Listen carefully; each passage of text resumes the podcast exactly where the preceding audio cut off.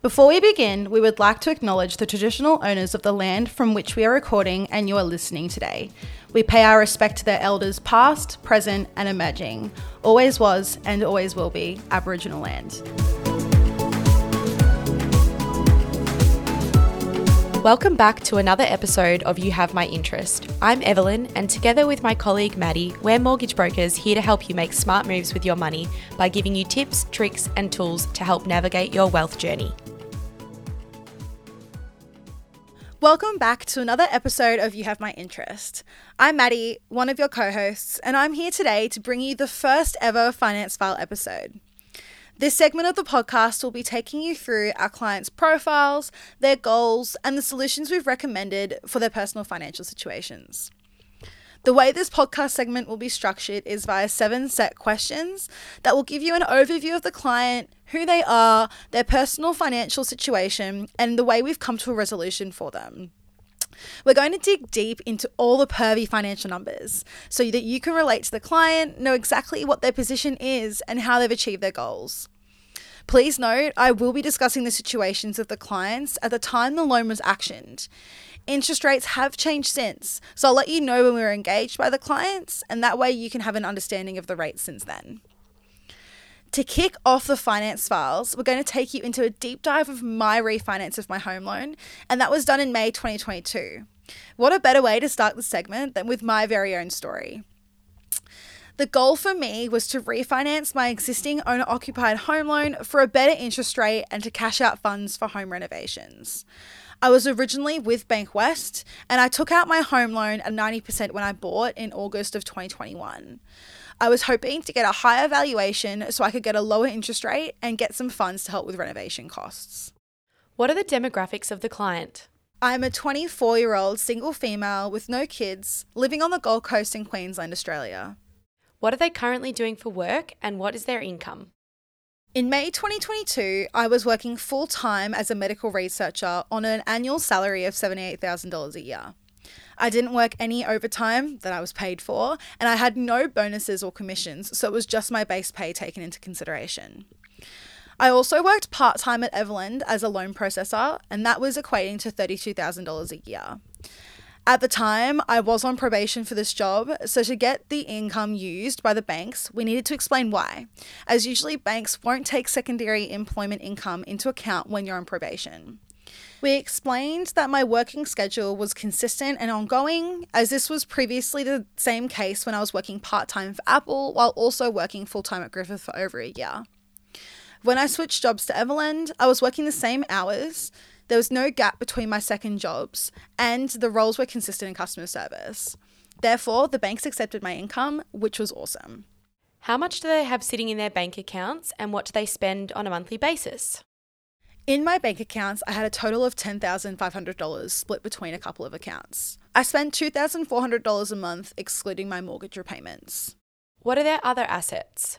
My valuation for my property came back to $800,000. I had $70,000 in shares, $35,000 in super, and over $20,000 worth of furniture and contents. Do they have any existing liabilities? I have a HECS debt of $29,000. My mortgage at the time was $608,000, and I had an ANZ credit card with a limit of $15,000. This is also considered a liability. What loan structure and product features did we decide was right for the client? The loan amount was $640,000, made up of refinancing my $608,000 home loan and $32,000 of cash out. The valuation of my property was $800,000, Therefore, my loan to value ratio was 80%. We went with a basic variable rate that brought my interest rate down to 2.09%, which was 0.75% less than what I was already paying. My repayments were $1,100 per fortnight, and my loan term was reverted to 30 years.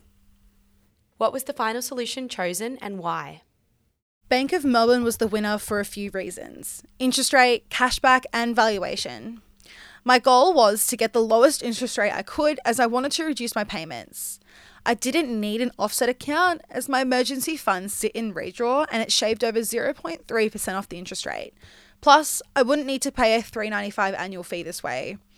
Bank of Melbourne also had the lowest basic variable rate at 2.09% in comparison to the next lender at 2.24%.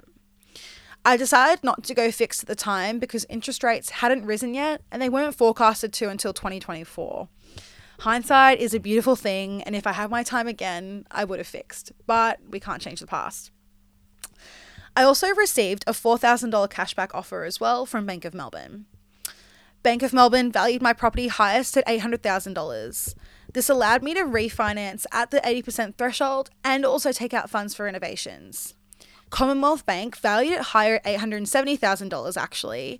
However, as I was refinancing from Bankwest, if I went with Commonwealth Bank, I wouldn't have received the $4,000 refinance cashback as Bankwest is part of the CBA group. I chose fortnightly repayments in line with my pay cycle and also to make an additional repayment per year. This way, my loan is paid off faster and it also minimizes the interest I pay across the life of the loan. I reverted to a 30 year loan term to reduce my payments as I was increasing my loan amount.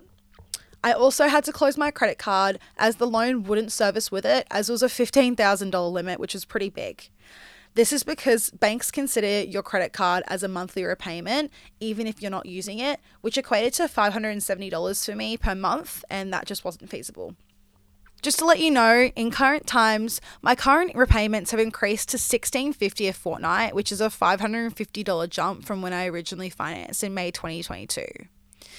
Another thing to note was because I refinanced within 12 months of initially taking out my home loan with Bankwest, I got an LMI refund of over $4,000, which was about 40% of the original amount that I paid. This was because they didn't need to insure me against this anymore, which is awesome. It's something I also didn't expect. This is something I've mentioned on my Instagram post with the lenders that have taken part in this initiative. Basically, if your lender is insured through QBE, then you'll be eligible for this. So that really means that all the big four lenders that insure themselves, or if the banks insure through Genworth, you won't be eligible. So it's something to note when you refinance. But it's really, really good, and I didn't expect to get it. It was a great surprise in my bank account. Well, that brings us to the end of our first ever Finance File episode. I hope you enjoyed getting an insight into my refinance deal and all the pervy numbers that come along with it. I am so excited for this segment and to let you in on the solutions that we come to for all of our different kinds of clients that we help. You can head to our Instagrams to see this finance file broken down into a post. All the numbers are there so you can have a better look. Click on the link in the show notes to take you there or head to at money with Maddie and at Everlend underscore finance on Instagram. If you liked the episode, share it with your friends and don't forget to leave us a review on your podcast platform. It would help us so, so much. Thank you for listening, and I will catch you on the next one. Bye for now.